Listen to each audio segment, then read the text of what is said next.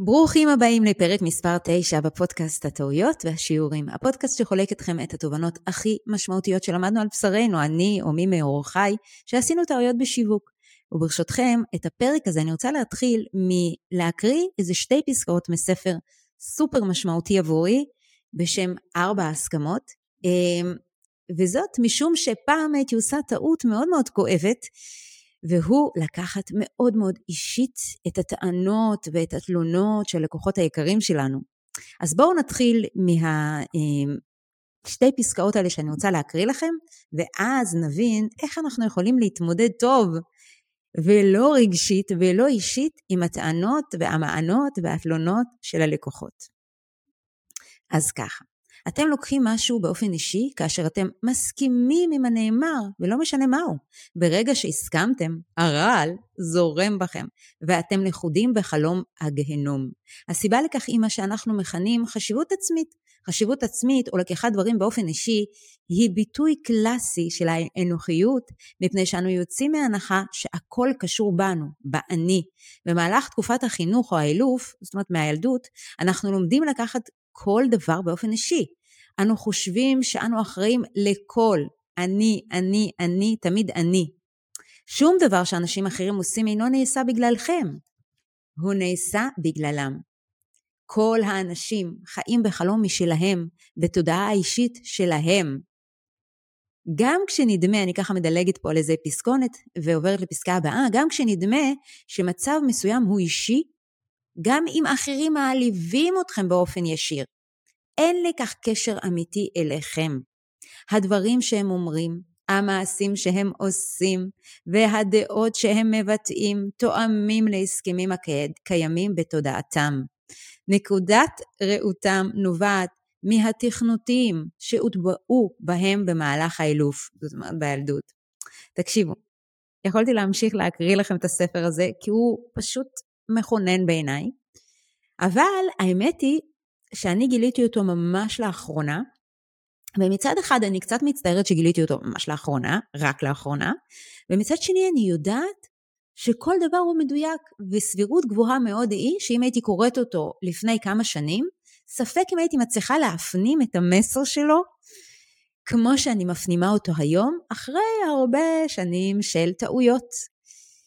ופה באמת אני רוצה להתחבר לטעות הזאת שהייתי עושה אז, כי אז הייתי לוקחת מאוד מאוד אישית את הביקורות או הטענות של הלקוחות.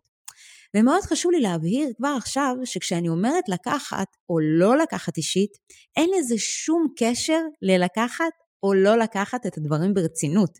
כי דווקא אם אנחנו רוצים לקחת דברים ברצינות, אסור לנו לקחת אותם באופן אישי. ובתחילת הדרך, אני לא אגיד אפילו בשנה הראשונה, אלא בשנים הראשונות, אני ממש ראיתי בזה סתירה. זאת אומרת, לא יכולתי להפריד בין לקחת אישית ללקחת ברצינות. אז אחרי ההקדמה הארוכה הזאת על הנושא שבחרתי לדבר עליו, אני רוצה לחדד ולהגיד שהיום אני אדבר על התובנות והדרכים שיש לי להתמודד כיום עם הביקורות של הלקוחות שלנו כלפי המוצרים או הליוויים שלנו. ובסופו של דבר אני גם יודעת להגיד שעצם השינוי בדרך ההתמודדות שלי עם מה שנקרא טענות הובילה לזה ששביעות הרצון של הלקוחות שלנו עלתה פלאים. היא שואפת ל-90 אחוז וזה מדהים וזה תענוג לכולם, גם לנו כצוות וגם להם כלקוחות. אז איך זה הפעם? אוקיי? פעם הייתי משיכה, משיקה איזשהו קורס, היו נכנסים אליו בעלי עסקים, חלק גדול, הרוב, היו כותבים, וואו, הגדלתי את המכירות ב-300 אחוז ואני רק בחצי הקורס, או היו כותבים, זה קורס משנה תודעה, הוא משפיע עליי לא רק בשיווק בפייסבוק, אלא בכלל בכל הרבדים בעסק, או זה שינה לי את כל ההסתכלות על שיווק והיום אני נהנה מזה, זאת אומרת ממש פידבקים מרגשים, מדהימים, בדיוק תואמים את השליחות והמטרה שלי. לעומת זאת, היה חלק קטן, אפשר להגיד שולי מבחינת מספרים וגם מאוד מאוד הגיוני מבחינת אחוזים והסטטיסטיקות, אבל uh, הוא היה מאוד מאוד מהותי מבחינת העוצמות הרגשיות uh, שהיו מתעוררות אצלי כשהייתי פוגשת אותם. פתאום, מה שנקרא out of the כלום, כן? הייתי מקבלת איזו הודעה, הקורס הזה לא חידש לי כלום. או הייתי מקבלת איזו הודעה, עשיתי הכל, שמי בכלל יכול לעשות הכל, אני ממליצה כל כך הרבה דברים, אני כל כך מעמיקה, אבל נניח, ואז בן אדם אומר, עשיתי הכל וזה לא עזר לי. כמובן שכשנכנסים לראות מה עושה, כאילו לא רואים אפילו מאית עשירית, לא יודעת מה, מיליונית ממה שנאמר, אבל זה לא משנה. העוצמה שאני הייתי פוגשת את הדברים האלה, הייתה בלי שום קשר לאותם הדברים הלוגיים שאני אומרת עכשיו. טוב, הוא לא עשה, אז ברור שהוא לא קיבל את התוצאות. לא, זה היה מטלטל אותי. שלפעמים היו מגיעות טענות שבדיעבד היום אני יודעת להגיד שהן היו לגמרי לא קשורות אלינו, אבל אני הייתי מרגישה שזה פשוט הופך את עולמי. אני אתן לכם דוגמה. פעם שמעתי טענה ממישהי, כן, ש... אנחנו לא מנצ'סות מספיק לבעלי עסקים שלא עונים לנו לטלפונים ולמיילים כשהם בליווי. אה, you say what? כאילו, מה? אבל מצחיק להגיד שאני היית, לקחתי את הדבר הזה קשה, ורק בטיפול פסיכולוגי, זה היה לפני כמה שנים, הצלחתי להבין שזה לא קשור אליי, אוקיי? זה לא קשור אליי. זאת אומרת, אני לקחתי את זה נורא נורא אישי, והפסיכולוגית, שהיא מאוד מיומנת, אישה עם תארים, באמת, אני לוקחת את הטופ שבטופ, אמרה לי, איזה מין אה, העברת אחריות זאת? מה זאת אומרת? נכנסת לתהליך של ליווי, יצרו איתך קשר פעם, פעמיים, את לא מגיבה, אחריות שלך לקחת את הדבר הזה לידיים שלך. אבל אז אני לא ראיתי את זה ככה. זה משהו שהיה יכול לנהל אותי כמה ימים, כן? לגרום לי להרגיש רע, לגרום לי להרגיש אשמה, לגרום לי לרצות ליישר הדורות, כאילו ישר ישר, יש אנשים, אני כזאת, פעם לפחות הייתי, שלא יכולים לחיות בקונפליקט, וזה קונפליקט. זה היה גורם לי לרצות uh, להסביר למה אני צודקת, כאילו לטובתו, כן, לטובת אותו בן אדם, להסביר לו, לא, אתה חייב לקחת אחריות, לא, אנחנו ניסינו, לא, תבין, אבל מה, אנחנו לא יכולים, יש גבול, כאילו, ובעיקר זה להסתובב בתחושה הזאת, תחושה החרא הזאת, סליחה על הביטוי, כמה ימים טובים, כן? אז מה השתנה מאז בעצם? יום בהיר אחד פשוט הבנתי שאם יש לי את אותו הקורס ואותו הצוות שתומך, וחלק מהאנשים עפים על זה, וחלק, איך נאמר, פחות, זה לא קשור אלינו. זה קשור לאותו הבן אדם שפוגש את זה, או את המוצר, או את הליווי, את הקורס, לא משנה. עכשיו תגידו, דה, גאון הדור, כאילו, מה ההברקה פה? ברור, אם זה אותו תנור, וחלק מסתדר וחלק לא מסתדר עם התנור הזה, אז ברור שזה קשור לבן אדם. אבל אני לא יכולתי להפריד את זה, לא יכולתי לראות את זה, כן? ולי זה, ההפרדה הזאת הייתה ממש ממש מהפכנית. זאת אומרת, אני ממש רוצה לתת לכם את הדבר הזה במתנה, כי אני יודעת שרובנו לא תמיד מסוגלים לראות את המבט על הזה של כל הלקוחות, כמה מרוצים, כמה לא מרוצים, איך זה קשור אליהם, איך זה לא קשור אלינו, כן? אני לדוגמה לא יכולתי לראות את המבט על הזה והייתי מתייחסת לכל תגובה בפני עצמה, ואז כאילו לא היה שום קשר בין המרוצים ללא מרוצים. לא שאלתי את עצמי, איך יכול להיות שאיריס, שהיא אישה אינטליגנטית והיא שאפתנית והיא כל כך אה, מצוינת, היא מאוד מאוד מרוצה, ושושי לעומת זאת לא מרוצה, וזה לא תרם לה וזה לא קידם אותה. כאילו בשני המקרים מה שחשבתי שהשפיע על התגובה שלהם זה טיב הקורס שלי. לא הצלחתי לראות שזה אותו קורס, כן? אה, ואחרי שאני קוראת את הספר הזה, ארבע הסכמות, אני מבינה שקודם כל זה הטבע האנושי שלנו מהילדות. זאת אומרת, הם בסדר ואני בסדר. זה שאני לקחתי את זה באופן מאוד מאוד אישי, זה בסדר, כי כל זה קשור לאותו תכנות שקיבלנו מהילדות, שהכל הוא בגללנו, כל האני, אני, אני הזה שהוא, שהקראתי לכם מהספר. וזה לא ממקום חלילה של אני מרוכז אה, בעצמי במובן הטוב של המילה, אלא ממקום שאני אשם בהכל, אני מקור כל הדברים. אז קודם כל, התובנה הראשונה היא להבין שהיחס שאנשים נותנים לנו, למוצרים שלנו, לצוות שלנו, הוא לא תלוי בנו, אוקיי? הוא תלוי במי שפוגש אותם, בתפיסות שלהם, בחוויות ילדות שלהם, באמונות שלהם, אוקיי? לא רק חוויות ילדות, אלא גם חוויות אה, עסקיות אולי שהם עברו, אוקיי?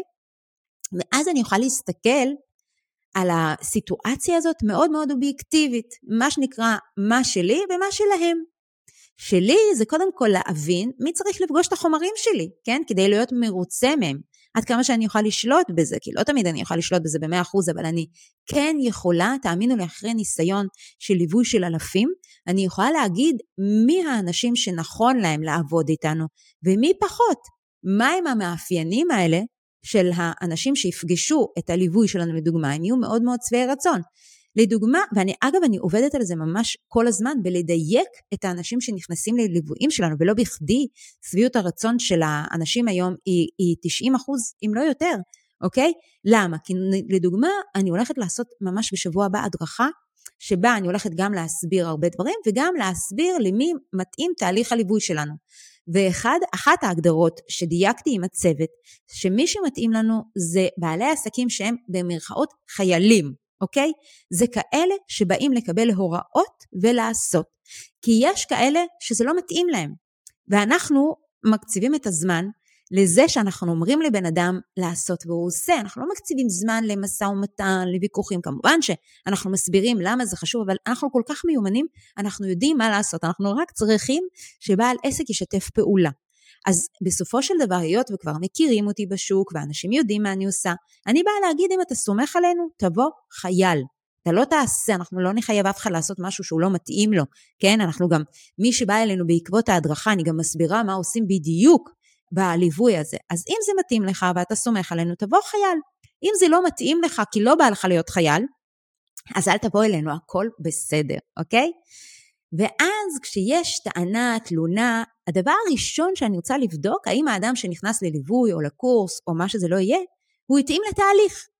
כלומר, האם המידע שהיה ברשותי, כן, היה מספיק כדי לדעת האם האדם הוא מדויק. לפעמים אני אגלה שלא היה לי פשוט מספיק מידע, כי בן אדם לא שיתף, או כי לא אספנו, או כי אמרנו ולא התעקשנו על זה שהתהליך לא מתאים לבן אדם.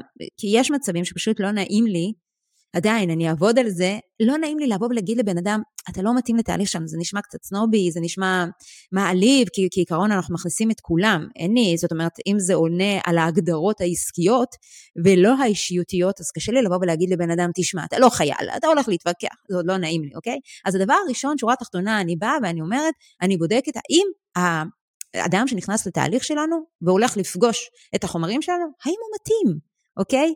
הנה דוגמה, אפילו לפני כמה ימים נכנסה לליווי מישהי שהיא לא התאימה.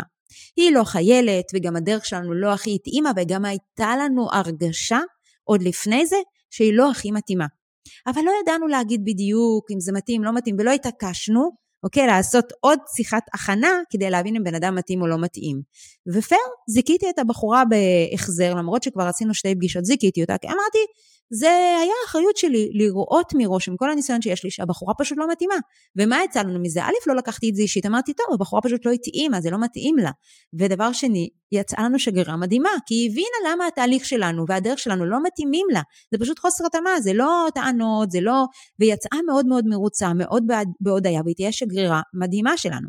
אוקיי, דבר נוסף הוא, שעם שנים למדתי להבין שבלי הקשר לאישיות של הבן אדם, אם הוא מתאים או לא מתאים, אם הוא מתאים והוא יוצא מאוכזב או יש לו איזושהי בעיה או איזושהי טענה, בקשה, כן?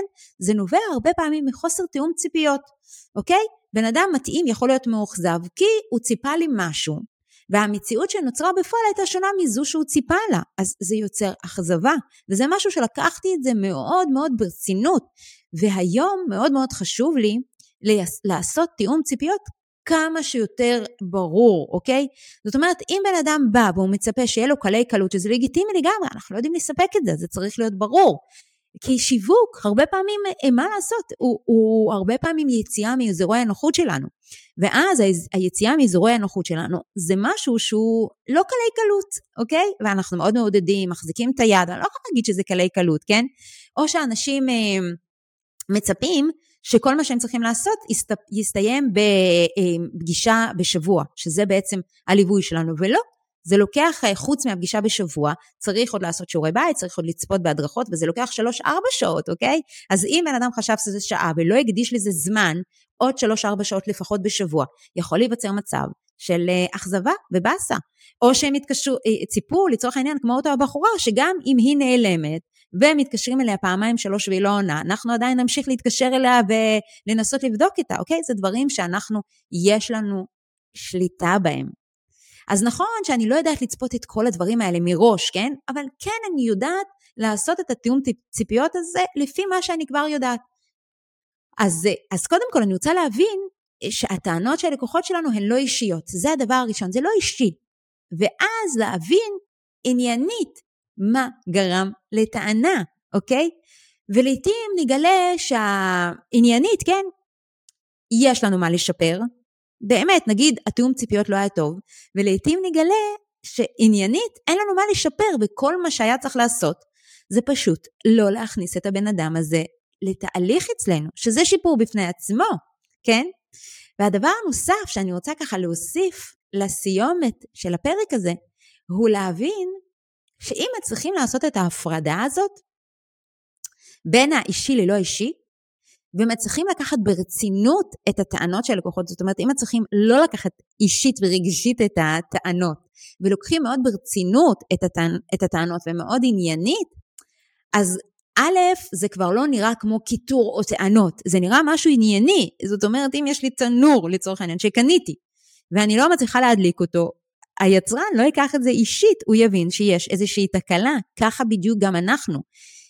זה, גם אם זה משהו שאנחנו מספקים, איזה תהליך רגשי, ליווי, אנחנו בפועל עושים את זה, כן? בתנור קל להמחיש את זה, אבל כשזה אנחנו עושים את זה באופן אישי, אז קצת יותר קשה, אבל עדיין צריך להבין שזה לא קשור אלינו, זה טענה בקשה, רצון לשיפור מאוד, מאוד ענייניים. ואם מפרידים את הרגשות מהטענה העניינית, אז זה כבר לא נראה כמו קיטור וטענה, זה נראה משהו מאוד ענייני. ענייני. והדבר השני שזה מאפשר לנו, זה באמת לשפר את המוצר או השירות שלנו ולדייק אותו, כן?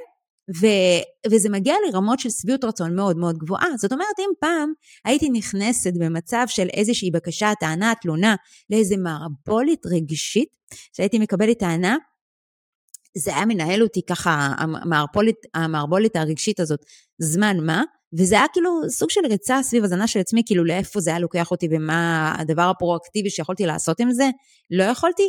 אז היום אני ממש יכולה להיות פרואקטיבית ולשפר את הדברים, ובאמת לייעל את הדברים גם לטובתנו כצוות וגם לטובת הלקוחות, הם הרבה יותר מרוצים. אתן לכם דוגמה אחרונה כדי להמחיש את זה, כן? לפני בערך שנה גיליתי שיש אנשים שהם מאוכזבים מזה שהם לא יכולים להשלים את השעות שהבטחנו להם גם אחרי שהם סיימו את תהליך הליווי. על פניו כאילו סיימת תהליך ליווי, מה ציפית? למה ששנה אחרי פתאום עוד נעשה איתך איזושהי פגישה, זה תלוש ממציאות, אתה כבר לא בליווי. אבל גיליתי שיש כמה כאלה ואמרתי מאיפה זה נובע. זאת אומרת, פעם, יוליה של פעם הייתה אומרת בדיוק את הדבר הזה שאמרתי קודם. מה? איך יכולתם לחשוב בכלל? מה זאת אומרת? כאילו, סיימתם את הליווי וזה עוד היה לפני שנה, ואיך אפשר לעשות איזה פגישה אחת תלושה? במה זה כבר יכול לעזור? הייתי מקטרת לעצמי, מקטרת לצוות, מקטרת לעולם, מנסה להסביר לבן אדם, תשמע, מה, ניסה ליישר הדורות וזה, בסוף גם הייתי נותנת את הפגישה כמובן, כדי שיהיו מרוצים, אבל זה היה משאיר אותי מתוסכלת ומקטרת. ואז הבנתי, אמרתי, שאלתי את עצמי, אוקיי, אם יש כמה אנשים שהבינו את זה, האם יש משהו אובייקטיבי שהוא נעשה ולא נעשה שם תיאום ציפיות עד הסוף? ואז הסתכלתי על החומרים השיווקיים שלי והבנתי שאני אומרת בפירוש שהתהליך הוא שלושה חודשים, והוא כולל עשר פגישות. ואז היו אנשים שבתמימות הבינו שזה שני דברים נפרדים, זה ליווי של שלושה חודשים ועשר פגישות, זה לא עשר פגישות במהלך שלושה חודשים. זאת אומרת, יש אנשים שבתמימות נעשה פה חוסר תיאום ציפיות. הם חשבו שמגיע להם עשר פגישות בלי שום קשר לשלושה חודשים. ואז זה אפשר לי בצורה אובייקטיבית לבוא ולשפר את המכירה שלי, את ההצעה שלי ולהגיד שהליווי הוא במשך שלושה חודשים ויש לנו פגישות שבועיות וזהו, ואז זה נהיה מאוד מאוד ברור והתיאום ציפיות נהיה מאוד מאוד הדוק, כן? אה, אז לסיכום, כן? אנחנו צריכים להבין שום דבר לא אישי. אוקיי? לא אישי, זה מאוד מאוד תלוי במי האדם, מי זה האדם הזה שפוגש את השירות או המוצר שלנו, כן? ואז להבין האם הוא היה מדויק או לא, אבל קודם כל הטענות, הבקשות, המענות, ההצעות לשיפור וייעול, הן לא אישיות, כן? הן מאוד מאוד תלויות באדם שפוגש אותם, ואז אני צריכה לשאול את עצמי, האם מי שפגש את השירות שלנו או המוצר שלנו היה מדויק או לא? ואז אני אשאל את עצמי, אם הוא היה מדויק, האם נעשה תיאום ציפיות, כן?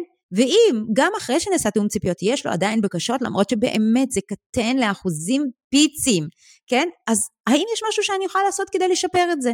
אוקיי? ואז זה מאוד מאוד מפשט את כל הדבר הסבוך הזה של הרגשות שלנו. אז חברים, אני מקווה מאוד שנתרמתם, ואני גם רוצה לבקש מכם משהו. אני מאוד מאוד אשמח לקבל את הפידבקים שלכם. מדי פעם אני מקבלת ככה לוואטסאפ, או כתגובה, למייל, לפוסטים, לפודקאסט, את החוות דעת שלכם, מה לקחתם מהפרקים. וזה מאוד מאוד מעודד אותי ונותן לי מוטיבציה גם לחשוף דברים אישיים, וגם uh, להמשיך לייצר את התכנים האלה. אז אני מאוד מאוד אשמח אם תוכלו לשתף אותי מה אתם לוקחים מהפרק הזה. אז תודה רבה לכם, ואנחנו נשתמע בפרק הבא.